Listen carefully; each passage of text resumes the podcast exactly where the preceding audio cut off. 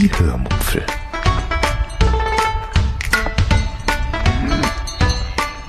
Aus dem Tagebuch einer Allgäuerin.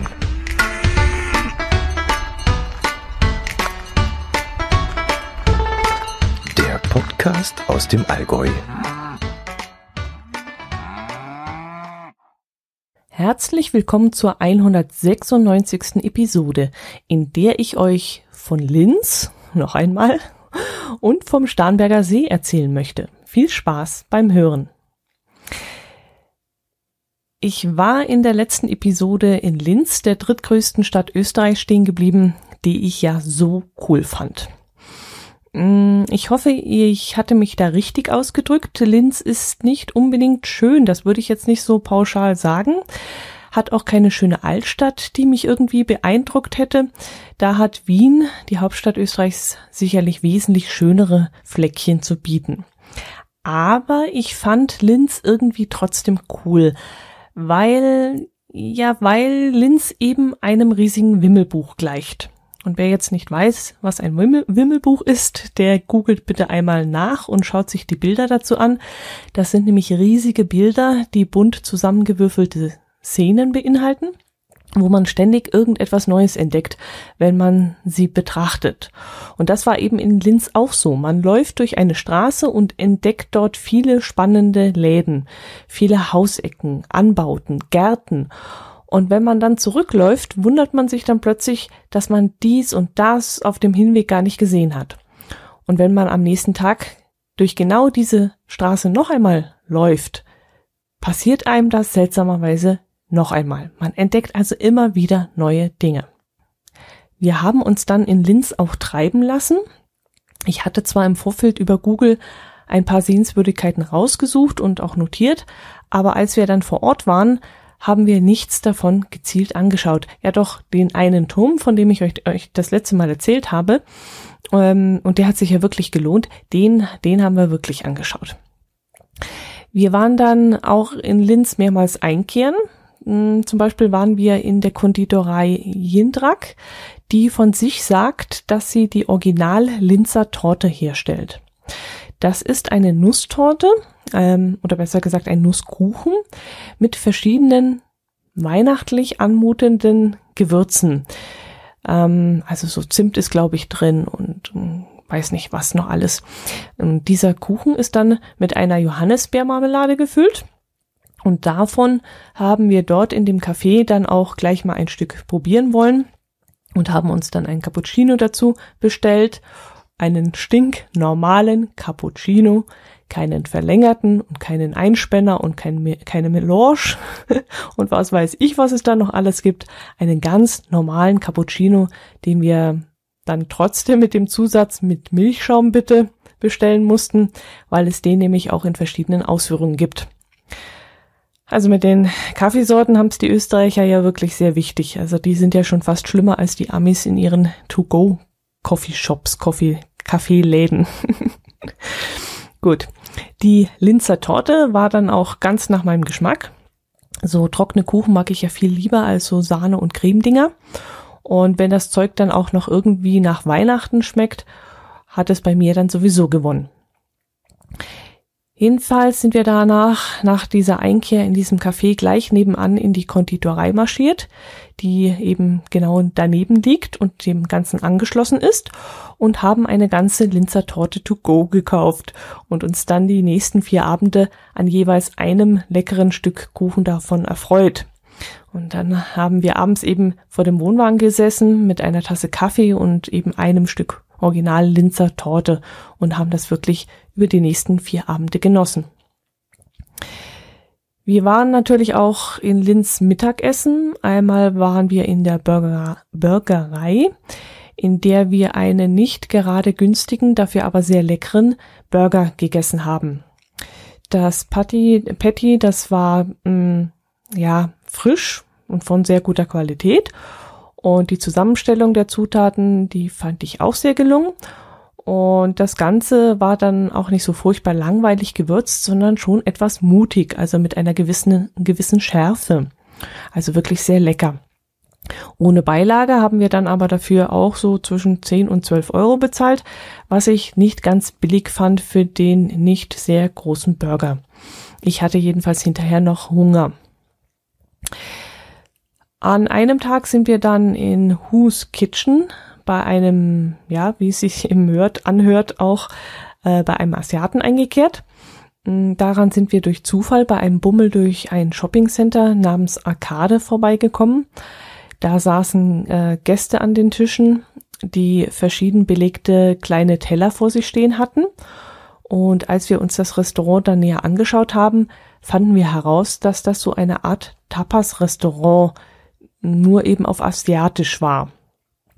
Man konnte dort aus circa drei, vier Dutzend verschiedene Tapas-Teller wählen und das sogar aller ähm, All You Can Eat. Ich weiß nicht mehr genau, was das gekostet hat. Ich glaube circa 12 Euro pro Person. Hm, für uns beide zusammen haben wir dann inklusive Getränke 32 Euro bezahlt, wenn ich mich richtig erinnere. Die Qualität der Speisen möchte ich dann auch als sehr hochwertig bezeichnen.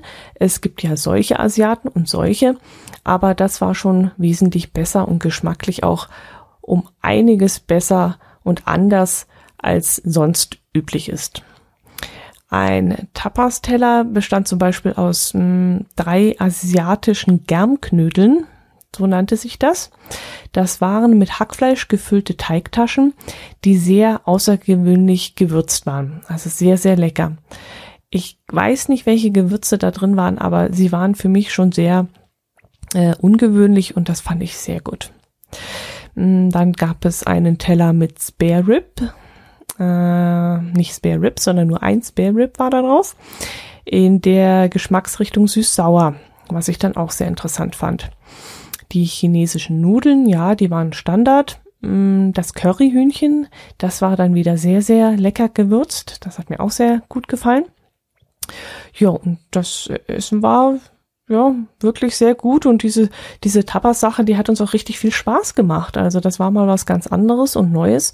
Hm, klar hätte man sich jetzt am Buffet bedienen können, wie es ja eben so üblich ist beim Asiaten, aber dass man eben am Tisch sitzen bleibt und dann immer wieder mal andere Teller vor den, ja, auf den Tisch gestellt bekommt, das war schon außergewöhnlich und das fanden wir ganz lustig und unterhaltsam. Es gab trotzdem ein Buffet und da konnte man sich dann Salat und Suppe und Sushi holen. Und auch den Nachtisch, den konnte man auch von gekühlten Platten aus dem Buffet holen. Und alles war wirklich sehr lecker und sehr frisch. Ich habe dann auch eine Bewertung geschrieben und fünf Sterne dafür vergeben, allerdings natürlich nicht bei Yelp, sondern auf Google. Yelp bekommt von mir nichts mehr geschenkt. Ich schreibe meine Rezensionen jetzt immer bei Google. Weil wir gerade beim Essen sind. Wir waren einmal in Sachsen, also das wird geschrieben S-A-X-E-N, in der Sturmmühle. Auch in der Nähe unseres Campingplatzes bei Linz, also in, in der Nähe von Au, wo wir dann leckere und hausgemachte Knödel gegessen haben, die sehr unterschiedlich gefüllt waren. Also in einem Knödel waren Speckstückchen, so angeröstet in Butter.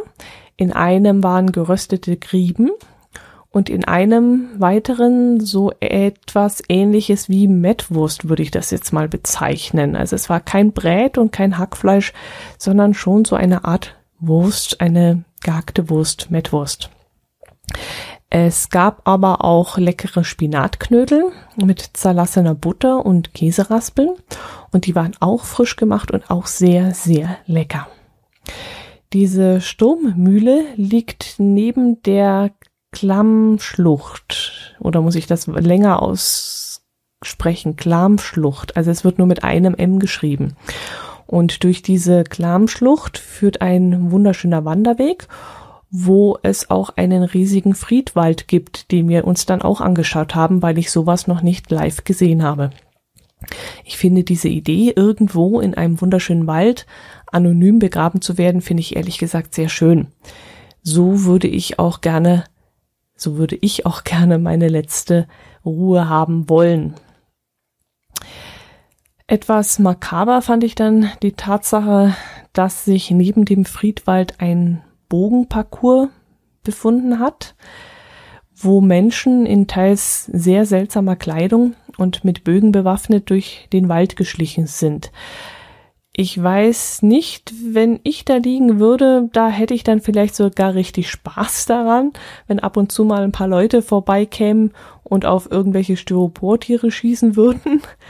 Aber so hm, als Besucher, äh, die da so ein bisschen andächtig durch dieses Gebiet gelaufen ist, da fand ich das doch etwas seltsam. Hm, ja, so fast so ein bisschen unpassend wie ein Spielplatz auf einem Friedhof. Also obwohl es ja eigentlich auch nichts Natürlicheres gibt als so etwas, dass dann eben die Zukunft neben der Vergangenheit zu finden ist. Mm, aber ich weiß es nicht. Das, das kommt mir ein bisschen seltsam vor. Und ähm, ein Spielplatz hat nichts auf dem Friedhof zu tun und meiner Meinung nach. Und eben so ein Bogenparcours, das fand ich auch ein bisschen seltsam.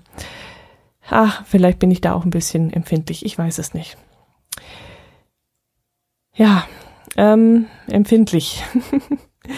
Empfindlich war ich auch bei der Gruppe von drei bis fünfjährigen, die mit ihren Erzieherinnen in der Gedenkstätte Mauthausen rumgespielt haben. Wir waren nämlich auch in der KZ-Gedenkstätte Gedenkstätte Mauthausen, die genau zwischen unserem Campingplatz und Linz lag. Der Eintritt war kostenlos und für die Audioführung hätte man nur drei Euro berappen müssen. Wir hatten uns aber vorab die kostenlose App runtergeladen, mit der man ebenfalls sehr anschaulich übers Gelände geführt wurde. Und während wir da so durch die beeindruckende und auch sehr bedrückende Anlage liefen, kamen zwei Erzieherinnen mit einer Gruppe Kindergartenkinder in eine der Baracken gelaufen. Und die Knirpse, die meiner Meinung nach noch gar nicht richtig begreifen können, was hier vor über 70 Jahren so passiert ist, spielten dann hier in dieser Baracke Fangen und schrien in der Baracke lautstark rum. Während wir da standen und eben um Fassung rangen, weil uns diese Ausstellung doch so erschüttert hat. Und das fand ich ehrlich gesagt nicht in Ordnung von den Erzieherinnen und von dem, ja, von den Organisatoren dieses Ausflugs. Die Knirpse, die wissen doch meiner Meinung gar nicht, was der Tod ist. Die kriegen von ihren Eltern doch gesagt, dass die, keine Ahnung, Oma oder Uroma jetzt bei den Engeln ist und vom Himmel herunter winkt. Und dann geht man mit ihnen nach Mauthausen, wo Menschen geschlagen, gedemütigt, misshandelt, ermordet wurden. Und da erklär mal so einem Dreijährigen, was das jetzt für einen Zusammenhang hat. Und ich fand das ehrlich gesagt unmöglich, dass man mit so kleinen Kindern dorthin geht. Da waren Kinder drunter, die gingen Händchen haltend und, und den Daumen in den Mund gesteckt und hatten ihre Puppe im Arm. Ja, und erzählt dem Kind doch mal, dass ihm vor 70 Jahren hier vor einem, von einem bösen Menschen, von einem bösen Mann mit einem Stock der Schädel eingeschlagen worden wäre, während er da so durchgetapst wäre. Also, nee, fand ich jetzt wirklich nicht in Ordnung. Da muss man wirklich ein bisschen mehr Reife und ja, Auffassungsgabe mitbringen und da waren die einfach zu klein. Aber gut, lassen wir das. Hm, ich hatte euch in der letzten Episode ja angekündigt, dass ich euch etwas von unserem Besuch der Gedenkstätte des KZ Mauthausen erzählen möchte. Nach langem Überlegen habe ich mich aber dazu entschlossen, es nicht zu tun um ehrlich zu sein, hat mich der Besuch dieser Gedenkstätte so sehr mitgenommen, dass ich diesen Moment kein zweites Mal erleben möchte. Das wäre jetzt gerade eben fast passiert, indem ich euch von den Kindern erzählt habe, aber ja, ich möchte es trotzdem nicht tun. Ich würde all die Bilder und Gefühle nämlich wieder aus meinem Inneren ausgraben müssen und das würde mir wirklich nicht gut tun. Ähm, um euch das Ganze ein bisschen verständlicher zu machen, es gab zum Beispiel einen Moment, da hätte ich mich beinahe übergeben. Ich stand da und dachte mir, ja, ich dachte mir, verdammt, ich kann doch jetzt hier nicht auf den Boden reiern. Beherrsch dich gefälligsten mal, reiß dich zusammen. Aber mir ist es da unten in dem Keller wirklich richtig übel geworden. Ich habe schon viele solcher Ausstellungen und Gedenkstätten besucht und so sehr ich dort ähm, bei diesen Ausstellungen berührt wurde, nirgendwo war es so schlimm, so furchtbar wie in Mauthausen. Es ging eigentlich schon auf dem Freigelände los, wo gefühlt jedes Land ein eigenes Denkmal zum Gedenken an die vielen Toten ihrer Nation aufgestellt hatte. Da wurde es mir schon ziemlich mulmig. Aber auch das Gebäude selbst löste in mir einen erstaunlich starken Druck aus. Und dann die Audiodateien, die wir uns vorab über die Mauthausen-App runtergeladen hatten, die das Ganze noch irgendwie fassbarer machten ähm, oder die ja die vielen stillen Gesten des Gedenkens, die die die Besucher auf dem ganzen Gelände hinterlassen hatten. Es ging mir alles furchtbar nach.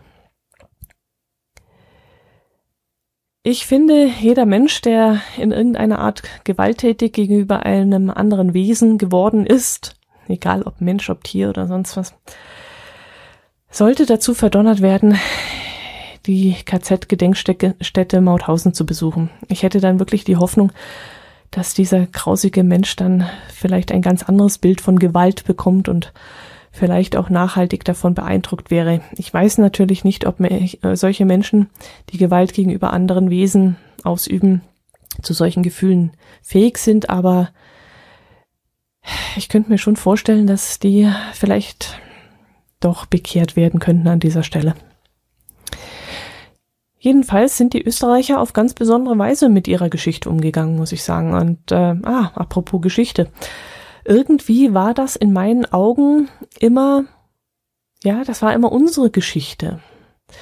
In Mauthausen ist mir aber dann ziemlich deutlich bewusst geworden, dass es auch die österreichische Geschichte ist. Und das fand ich sehr spannend. Also es war immer die deutsche Geschichte und dort plötzlich habe ich ein ganz anderes Bild davon bekommen. Ich bin ja in der Zeit aufgewachsen, in der die Österreicher immer so ein bisschen das diebische Bergvolk war und wir immer diese arroganten Piefkes wo also innerlich eine gewisse imaginäre Grenze gezogen wurde zwischen denen und uns. So bin ich auch ein bisschen aufgewachsen. Und ich genieße es wirklich sehr, dass sich das immer mehr auflöst. Also man kommt nicht mehr aus einem anderen Land, sondern höchstens noch aus einer anderen Region, wo man eben einen anderen Dialekt spricht. Mein Herz allerliebster ist an einem Abend zum Beispiel, äh, um das mal zu verdeutlichen, in eine Eisstockhalle marschiert und hat dort am Training der Eisstockschützen teilgenommen. So als würde es nebenan, ja, als würde er nebenan auf dem eigenen Stockplatz seiner eigenen Vereinskollegen äh, spazieren und ähm, ja, die haben ihn gesehen dort bei den Österreichern und statt zu fragen, ob man ihm irgendwie helfen könne, kam dann gleich die Frage, äh, spielst du auch Eisstock? Und als er dann gesagt hat, ja, das tue ich, dann kam gleich die Frage, magst mitspielen? Das war so unproblematisch und so, ja, das, das war jetzt ein riesiger Gedankensprung, aber vielleicht versteht ihr, was ich meine. Diese Welt, in der wir leben, die rückt immer mehr zusammen und ich merke immer wieder, dass es nicht die und wir heißt, sondern eben wir beide. Und wir beide haben eine gemeinsame Vergangenheit und wir beide haben das gleiche Hobby und wir beide haben die gleichen Probleme und wir beide haben die gleiche Zukunft. Und vielleicht könnte man dann doch ein bisschen mehr daran denken, dass wir beide oder wir alle diese Probleme vielleicht mal lösen könnten. Ja, Jetzt werde ich wahrscheinlich hier ein bisschen sentimental und ich schweife wirklich tierisch ab. Aber das kam mir gerade so in den Sinn und darüber habe ich doch oft im Urlaub nachdenken müssen. Jedenfalls hat Österreich die gleiche Geschichte wie ich, ja. Apropos Österreich. Mir sind ein paar Sachen aufgefallen, die ich in Österreich super fand und wo wir Deutschen uns, um das mal wieder auseinanderzurechnen, wo wir Deutschen etwas lernen können. Zum Beispiel überholen die Österreicher Radfahrer nicht mit einem Meter Abstand, so wie wir Deutschen das machen, wenn wir das überhaupt so machen, sondern indem sie komplett auf der gegenüberliegenden Straßenseite fahren. Und das fand ich mal richtig super. Denn wenn neben dem Fahrradfahrer ein Meter Platz ist, dann ist doch da sicherlich auch ein Platz von, sagen wir mal, drei Meter. Oder man kann gleich auf der anderen Straße, Seiten, Straßenseite überholen und dem Fahrradfahrer so einen Komfortabstand gönnen. Und das fand ich richtig cool. Und seitdem ich das gesehen habe, mache ich das jetzt in Deutschland auch so. Ich glaube, mein Herz allerliebster findet das ein bisschen übertrieben und verdreht dann die Augen, aber ich fand das echt sensationell cool. Nicht nur als Fahrradfahrer, wo wir da mit den Pedelecs unterwegs waren, sondern eben auch als Autofahrer, wenn ich hinterhergefahren bin. Ich fand das wirklich logisch und sinnig und nachvollziehbar und einfach nachahmbar. Ein paar Tage später in Deutschland am Starnberger See musste ich dann leider das genaue Gegenteil erleben. Da wurden wir mit so einer Rücksichts Rücksichtslosigkeit von den Autofahrern an den Rand gedrängt, dass es schon lebensgefährlich war. Da habe ich teilweise schon echt Angst um meine Gesundheit gehabt. Und äh, ja, weil nämlich mit dem rechten Außenspiegel so in gefühlt 20 bis 30 Zentimeter Abstand vom Lenker entfernt vorbeigefahren wurde und eben dann sehr knapp vor mir wieder eingeschert wurde und teilweise auch abgebremst wurde, weil die Ampel eben rot war und ich dann ausgebremst worden bin. Und das gab es in Österreich nämlich nicht, absolut nicht. Das war so krass anzuschauen, das war wirklich wie Tag und Nacht. Dann fand ich in Österreich einen elektronische, ja, eine elektronische Hinweistafel auf den ähm, österreichischen Autobahnen sehr cool auf denen die Lkw-Fahrer schon viele Kilometer vorher angezeigt bekommen haben, welche Lkw-Parkplätze auf den Raststätten belegt sind und welche nicht und wo es nämlich noch Platz gibt für sie. Und das habe ich in Deutschland jetzt noch nicht so gesehen. Ist mir jedenfalls noch nie aufgefallen. Ja, und das absolute Highlight war für mich die Verkehrsdurchsage im Radio, in der darauf hingewiesen wurde, dass sich auf einer Autobahn ein Falschfahrer befindet. Und das Besondere an diesem Hinweis war, dass er nicht nur auf Österreichisch, sondern auch auf Englisch gesagt, durchgesagt wurde. Und das finde ich mal richtig gut. Denn es gibt ja wirklich einen Haufen Autofahrer, auch auf Deutschlandstraßen, die kein Deutsch verstehen. Und Englisch als internationale Sprache ist da sicherlich eine Hilfe. Gut, das war Österreich. Lasst uns weiterfahren. Und zwar an den Starnberger See. Auf dem Rückweg von Österreich wollten wir noch einmal Halt machen und da wir den Chiemsee schon kannten, stoppten wir eben am Starnberger See. Dort hatten wir uns den Campingplatz Seeshaupt ausgesucht. Mm, die sanitären Anlagen waren als modern und sauber beschrieben worden. Und das ist uns eben das Wichtigste. Danach suchen wir die Campingplätze immer aus. Wir hatten aber auch gelesen, dass die Betreiberin eine rechte Biskurn sein soll, um es mal auf klarem Bayerisch zu sagen. Und dass viele davon eben abgeschreckt wurden. Und ich dachte mir nichts dabei, denn schließlich, wie man in den Wald reinruft, so schallt es auch wieder heraus. Und dann äh, dachte ich mir, das wird bei uns schon anders sein. Allerdings konnten wir dann bereits bei unserer Ankunft erfahren, dass an den Bewertungen etwas Wahres dran ist. Entschuldigung. Aber wenn die Erinnerung jetzt wieder so hochkommt, es war wirklich sensationell. Es ging zwar in diesem Moment nicht gegen uns, aber wir durften wirklich Zeuge davon werden, dass diese Lady tatsächlich Haare auf den Zähnen hat. Oh holla. Die hat offensichtlich keinen Spaß an ihrem Job. Also in dieses Camperleben ist sie vermutlich nicht reingewachsen, sondern eher reingeworfen worden oder sogar gezwungen worden. Naja, Lassen wir das, das kann ich nicht beurteilen. Aber dieser herrische Ton und diese Zurechtweisung, die konnte man dann auch auf dem ganzen Platz spüren. Also die waren nicht nur in diesem Büro, als wir da ankamen, sondern egal wo man stand, man konnte in Sichtweite mindestens ein Gebots-, Verbots- oder Hinweisschild entdecken. Das ging dann schon los bei hier dürfen Wohnmobile kein Wasser zapfen, über in diesen Mülleimer dürfen keine Windeln geworfen werfen und in den Eimer dürfen keine Tampons und Darmbinden geworfen werden. Nutzen Sie dazu die Eimer in den Toiletten. Äh, bis hin zu die Waschräume dürfen nur mit einem zweiten Paar Badeschlappen betreten werden und nach dem Verlassen der Duschen den Abzieher benutzen. Ah, man schaute eigentlich ständig auf irgendein Gebots- oder Verbotsschild, irgendeine Anweisung hatte man dann ständig im Blick. Ich meine, ich kann mir wirklich, wirklich vorstellen, dass Campingplatz oder auch Hoteleigentümer Sachen erleben, die auf keine Kuhhaut gehen. Aber aus Sicht eines Urlaubers, der weiß, wie man sich zu benehmen hat, war das schon Gängelung, würde ich fast sagen. Da wird mir echt mein Urlaub vermisst mit solchen Sachen und ich weiß, ich weiß doch, dass man mit sauberen Schuhen in die Duschen gehen soll.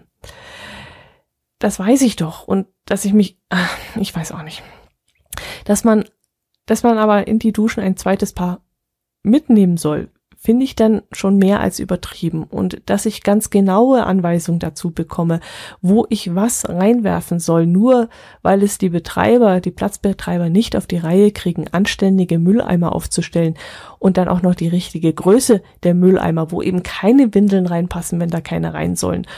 Und ach, was rege ich mich eigentlich auf? der Campingplatz, der sieht mich nie wieder und wenn ich ihn bewerte, ich das mache, bekommt der auch deshalb zwei Sterne Abzug von mir. Der Rest war wirklich alles super toppi, aber das, das ging mal gar nicht. Doof war auch, dass man auf dem Platz außerhalb der Hauptsaison, also auch schon im September, keine Semmeln mehr zum Frühstück kaufen konnte und das, obwohl der Platz zu mindestens der Hälfte, wenn nicht sogar drei Viertel belegt war. Wir mussten also zweieinhalb Kilometer in den Ort fahren, was wirklich nervig war. Ähm, ich hätte das dann allerdings verstanden, wenn man sie hätte vorbestellen müssen. Also wenn man dann an einem Tag vorher gesagt hätte, ich möchte morgen bitte vier Semmeln oder so. Aber dieser Service, ähm, ja, den hätte man einfach äh, den vielen anwesenden Gästen bieten können und dass man dann in den Ort geschickt wird, zweieinhalb Kilometer weit und dass jeder auf dem Campingplatz dann losgeguckt ist mit seinem Auto.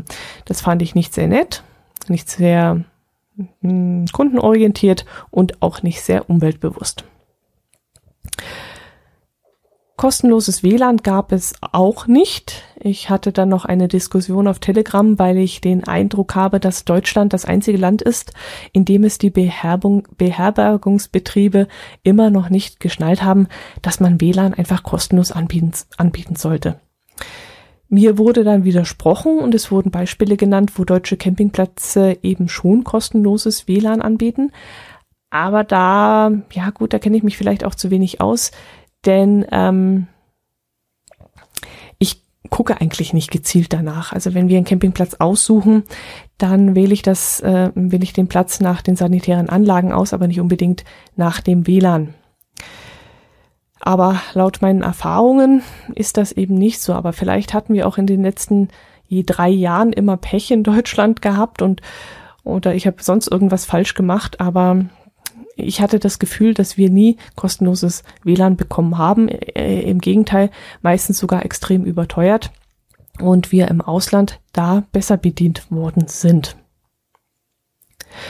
Ja, also wie gesagt, jetzt in Österreich in den beiden Campingplätzen gab's WLAN, kostenlos. Die haben mich sogar seltsam angeschaut, als ich danach gefragt habe, was es denn kosten würde. Und in Linz, in Linz gab es sogar in der ganzen Stadt kostenloses WLAN. Jo, Gut, was haben wir am Starnberger See so unternommen? Das Wetter war leider sehr wechselhaft und so haben wir unsere Planungen immer sehr kurzfristig äh, angepasst. Wir haben zum Beispiel eine Pedelec-Tour rund um den See gemacht. Hm, das waren dann knapp 55 äh, Kilometer, wenn ich mich richtig erinnere. Wir kamen durch wunderschöne Orte und an ähm, Hunderten, Tausenden von wunderschönen Häusern vorbei. Und hier sieht man dann wirklich, wo das Geld in Bayern liegt. Also es war wirklich unglaublich, was für Villen und Prachtbauten an, diesen, an diesem See zu finden sind. Wir konnten uns auch gar nicht satt sehen an diesen Gebäuden. Äh, wenn wir überhaupt etwas sahen, denn viele Häuser sind nämlich hinter meterhohen Hecken und Zäunen versteckt. Und überall stehen dann Warnhinweise, dass ein Hund das Haus bewacht oder dass das Gelände Kamera überwacht oder elektronisch gesichert ist. Aber neben all den Schickimicki-Häusern gab es dann auch andere tollen Sachen zu sehen noch. Es gab Boots- und ähm, sogenannte Yachthäfen, wobei sich die Exklusivität dieser Yachten im Rahmen hielt. Das waren ja schönere Segelboote, mm, aber jetzt nichts, was überaus protzig gewesen wäre. Also nicht zu vergleichen mit Monaco oder Monte Carlo ist ja klar, ist ja auch was ganz anderes, ist ja ein kleiner See und da können ja die Yachten auch nicht so groß sein. Vor allem ist der See, glaube ich, auch motorfrei. Es, ich habe jedenfalls nur Segelboote gesehen. Und eben die normale Schifffahrt, die auf dem Starnberger See verkehren darf, die Fährfahrt und die Ausflugsfahrt. Und was mir besonders gut gefallen hat, dass es am Starnberger See an jeder Ecke Fischer gibt, die ihren Fang zum Kauf anbieten. Und es gibt auch viele kleine Gaststätten und Biergärten, in denen man dann diesen Fisch essen kann. Leider waren viele schon geschlossen, vielleicht auch weil das Wetter nicht so besonders gut war und nicht besonders stabil äh, Sonne vorhanden war. Bei einem goldenen Herbst hätte das vielleicht auch ganz anders ausgesehen. Schön fand ich auch die vielen Sehenswürdigkeiten rum um, rund um den See. Allem voran natürlich die Stelle, an der König Ludwig ums Leben gekommen ist. In der Nähe von Berg, wo auch das bekannte Schloss Berg steht. Dann ist ähm, Possenhofen mit dem ehemaligen Anwesen von Herzog Max, dem Vater von Sissi, sehr sehenswert. Hier hätte ich auf jeden Fall gerne noch mehr Zeit verbracht, aber wir hatten schon an anderen Stellen zu viel Zeit mit den Pedelecs verbummelt und auch geocachenderweise. Und ähm, ja, deswegen muss ich da unbedingt noch mal hin, denn Possenhofen hat wirklich eine sehr, ja, mondäne, ja, kann man nicht sagen. Sie hat auf jeden Fall, also Possenhofen hat vor allem eine sensationell schöne Parkanlage und einen ebenso tollen Uferbereich und den muss man unbedingt mal gesehen haben und das war mir zu kurz, wie wir dort waren. Und deswegen muss ich da auf jeden Fall nochmal hin. In Starnberg selbst haben wir dann nur zu Mittag gegessen, aber da kann man sicherlich auch noch mehr Zeit verbringen und äh, den vor allem den vielen Luxuskarossen hinterher schauen, die hier, ich würde mal sagen, im Verhältnis 30 zu 70, also locker 30 Prozent des der Gesamtautoanzahl ist hier schon als luxuriös einzustufen, denke ich mal. Die Fahrradroute rund um den Starnberger See führt dann zu, sage ich mal, 80 Prozent durch bewaldetes Gebiet, so dass man die Tour sicherlich auch im Hochsommer bei sehr heißem Wetter machen könnte. Allerdings sollte man dann früher aufbrechen als wir, spätestens um 9 Uhr, und das dann bis in den Abend hineinfahren. Diese Zeit braucht man einfach, denn man muss unbedingt ganz viel Zeit für Fotostops einplanen und es gibt auch sonst noch viel zu sehen und zu genießen und man will ja dann auch vielleicht auf einem Bänkchen mal etwas länger sitzen bleiben oder eine der Einkehrmöglichkeiten nutzen. An einem Tag sind wir dann noch nach München reingefahren. Man hatte uns gesagt, dass wir nach Wolfertshausen fahren sollen und von dort aus mit der S-Bahn weiter. Das sei am einfachsten. Wir haben dann äh, die Fahrpreise verglichen und sind dann darauf gekommen, dass es für uns günstiger und auch komfortabler ist, wenn wir mit dem Auto ins Zentrum von München fahren, dort auf einen Park-and-Ride-Parkplatz fahren, wo man fürs Tagesticket ein Euro bezahlt und dann das Gruppentagesticket für den Innenraum München kauft. Da wir aber gelesen hatten, dass die Park-and-Ride-Parkplätze meist schon früh voll sind, wir aber erst gegen Mittag nach äh, äh München reingefahren sind, wollten wir zum Olympiagelände fahren, wo man für fünf Euro am Tag parken kann. Wären also die Park-and-Ride-Parkplätze dort in der Nähe des Olympiageländes belegt gewesen, wären wir dann einfach zum Olympiaparkplatz rübergefahren und hätten dort parken können. Dann hat uns aber die Silke den Park-and-Ride-Parkplatz am Klinikum Großhadern empfohlen, weil dieser für uns aus Starnberg kommend verkehrsgünstiger liegen würde. Damit hatte sie natürlich völlig recht. Ich meinte dann noch, hm, der wird aber schon voll sein und dann haben wir keine Ausweichmöglichkeit. Aber da wir sowieso daran vorbeikamen, haben wir uns gedacht, probieren wir es einfach mal aus. Der Platz war dann allerdings komplett belegt. Wir fuhren dann eine Reihe ab, zweite Reihe, dritte Reihe, vierte Reihe, fünfte Reihe. Und als wir schon fast am Ausgang waren und gerade runterfahren wollten Richtung Olympiastadion, da fuhr vor uns einer aus einer Parklücke raus. Und da hatten wir wirklich Glück. Und dann haben wir unser Auto dort abgestellt. Apropos Olympiapark, im Olympiastadion spielten an diesem Abend die Rolling Stones. Und wir sind da nachmittags dann noch hin und haben uns vom Olympiaberg aus den Soundcheck angeschaut und konnten aus der Entfernung sogar die riesigen Leinwände neben der Bühne äh, sehen. Als wir dann wieder gingen, wieder von diesem Berg runter spazierten, äh, war dann die Schlange vor dem Eingang des Olympiastadions schon mindestens, hm, lasst mich schätzen, 300, 400 Meter lang und bestimmt acht bis zehn Menschen breit. Und es kamen uns dann auch wirklich Tausende von Menschen von der U-Bahn-Station und dem Parkplatz entgegen. Irgendwo habe ich gelesen, es müssen 70.000 gewesen sein, die das Konzert besucht haben.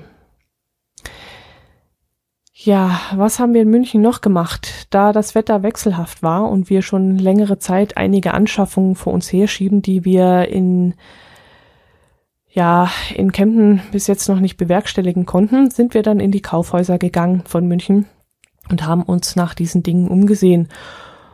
Wollten uns eigentlich nur erkundigen und informieren, aber wir sind dann auch wirklich fündig geworden. Wir erwischten dann sogar einige sehr gute Angebote, die wir natürlich dann auch sofort ausgenutzt haben. Die Sachen waren dann teilweise sogar wesentlich günstiger als im Internet und wir konnten sie direkt mit nach Hause nehmen und mussten eben nicht darauf warten und nicht darauf achten, dass bei der Auslieferung und den damit verbundenen persönlichen Anwesenheitspflichten mit Ausweis vorlegen und so irgendjemand zu Hause sein muss. Wir konnten es also gleich vom Ladentisch wegnehmen, bezahlen, wegnehmen und nach Hause gehen. Mm, wir waren in München dann mittags auch noch essen Erst wollte mein Herz allerliebster in die Schrannenhalle, weil er den Ort mh, hm, so in Erinnerung hatte, dass man sich dort von einem Imbiss zum nächsten durchschlemmen kann. Ich hatte das ein bisschen anders in Erinnerung, stimmte aber dem Besuch dann zu, weil es eben kalt war und ich nicht irgendwo draußen auf dem Viktualienmarkt frieren wollte. Ich wollte zwar dort in die Suppenküche, aber das wäre mir da ein bisschen zu kalt gewesen an dem Tag. Ja, aber dann stellte sich heraus, dass die Schrannenhalle doch nicht so toll ist, wie mein Herz allerliebster es sich dann gedacht hatte. Und so habe ich dann das Internet zur Hilfe genommen und schnell nach einer Alternative gesucht. Mir wurde dann das Zwickel vorgeschlagen. Und das, liebe Hörerinnen und Hörer, das war dann ein absoluter Glücksgriff. Mann, war das gut. Mein Herz allerliebster hat den sogenannten Zwickelburger gegessen, der einem Burger aber nur am Rande ähnlich sah.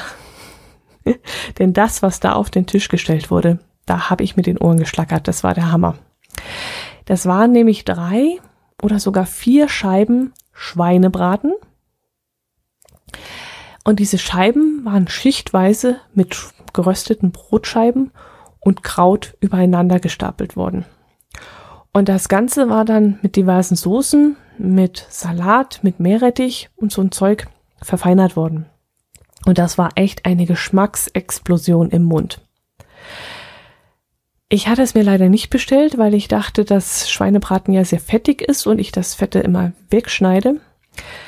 Aber das hätte ich wirklich auch gegessen. Es war kaum Fett dran an den Schweinebratenscheiben und diese sensationell leckere Mischung aus verschiedenen Zutaten und Gewürzen, diese bayerische Exotik, muss ich fast sagen, also die war wirklich der Wahnsinn.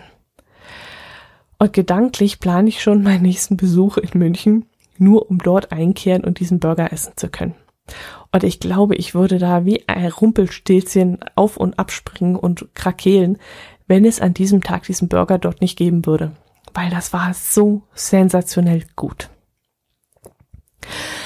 Okay, und mit diesen Gedanken möchte ich euch jetzt verabschieden. Da, damit dürft ihr jetzt, keine Ahnung, einschlafen oder euch den Mund wässrig sabbern. nee, nee, so gemein bin ich jetzt nicht. Denn ich möchte nun zum runden Abschluss noch einen Kommentar einspielen. Denn der Jens vom der Breitenbacher Podcast hat diesen Sommer von mir eine Ansichtskarte aus dem Urlaub geschickt bekommen und als kleine Revanche hat er mir nun einen Audiokommentar geschickt und den möchte ich euch natürlich auch nicht vorenthalten und deswegen möchte ich den hier einspielen. Lauscht einfach mal seiner angenehmen Stimme und darauf, was er Spannendes zu erzählen hat. Ich verabschiede mich an dieser Stelle schon einmal von euch und hoffe, ihr hört auch nächste Woche wieder rein. Dann werde ich euch vermutlich von einer Aktion erzählen, die auch sehr außergewöhnlich war und die hier im Allgäu stattgefunden hat. Mal sehen, ob es da gerade reinpasst. Aber ihr werdet sie auf jeden Fall hören. So, dann macht es gut, bleibt gesund und hört auch nächste Woche wieder rein. Servus. Hallo Dotti. Heute sende ich dir auch mal eine Audioansichtskarte aus meinem Urlaub, aus dem schönen Land Brandenburg. Mich hat's hier südöstlich von Berlin hingeschlagen und zwar in eines der längsten und schönsten Flusstäler Brandenburgs. Es ist das Schlaubetal. Es liegt herrlich eingebettet in leichten Tälern, also links und rechts geht es so ungefähr 10 bis 20 Meter etwas in die Höhe, also hügelig, Berge kann man hier nicht zu sagen. Und unten fließt der Fluss die Schlaupe. Das Schlaubetal ist ungefähr 28 Kilometer lang und ist ein herrliches Wandergebiet. Das Besondere hier ist, der Fluss Schlaupe fließt hier unwahrscheinlich langsam. Also hat kaum Gefälle, so dass man wenig Geplätscher und Flussgeräusche wahrnimmt. Trotzdem ist er wunderschön. Eine weitere Eigenheit ist, dass dieser Fluss oft in größere Seen mündet, aus diesen Seen wieder zum Fluss wird und wirklich eine schöne Natur ist. Am Rande der Seen Schilf, wo viele Vögel brüten, jetzt nicht mehr, klar, aber es sind doch noch einige zu sehen. Stockenten, Komorane, Silberreiher. Ja, schön wandern kann man hier. Um die Seen und auch entlang der Schlaupe gibt es Wanderwege, die sehr gut gekennzeichnet sind sehr flach, also Anforderungen an Wanderer ist eigentlich sehr leicht zu bewandern, keine Berge zu übersteigen oder sonst was, keine Anstiege, alles wirklich flach. Daneben gibt es auch auf einigen Strecken einen Radweg, in der Mitte geteert und rechts und links sogar noch mit Pflastersteinen ausgearbeitet. Entlang der Schlaube dann alle paar Kilometer, wie soll es anders sein, an Flüssen, verschiedene Mühlen, die heute gastronomische Einrichtungen sind, wo man ganz gut essen kann. Und an einigen Mühlen ist auch noch ein drehendes Mühlrad vorhanden. Also sehr idyllisch hier und so für ein verlängertes Wochenende ist das mal ein schöner Abstecher und man kann sich hier wirklich wunderbar erholen, weil es sehr ruhig ist und doch eine etwas andere Natur bewuchsmäßig viel Kiefer wie für diese Gegend so typisch. Es gibt aber auch Abschnitte, wo viel Laubbäume sind. Es ist zwar noch nicht Herbst direkt, aber so langsam fangen sich auch diese Laubbäume hier an zu färben. Und ich denke, in zwei, drei Wochen wird das Gebiet hier nochmal um einiges schöner aussehen. Das war's von mir, von der Schlaupe. Ich wünsche dir eine schöne Woche. Bis zum nächsten Mal der Breidenbacher. Bis bald im Wald.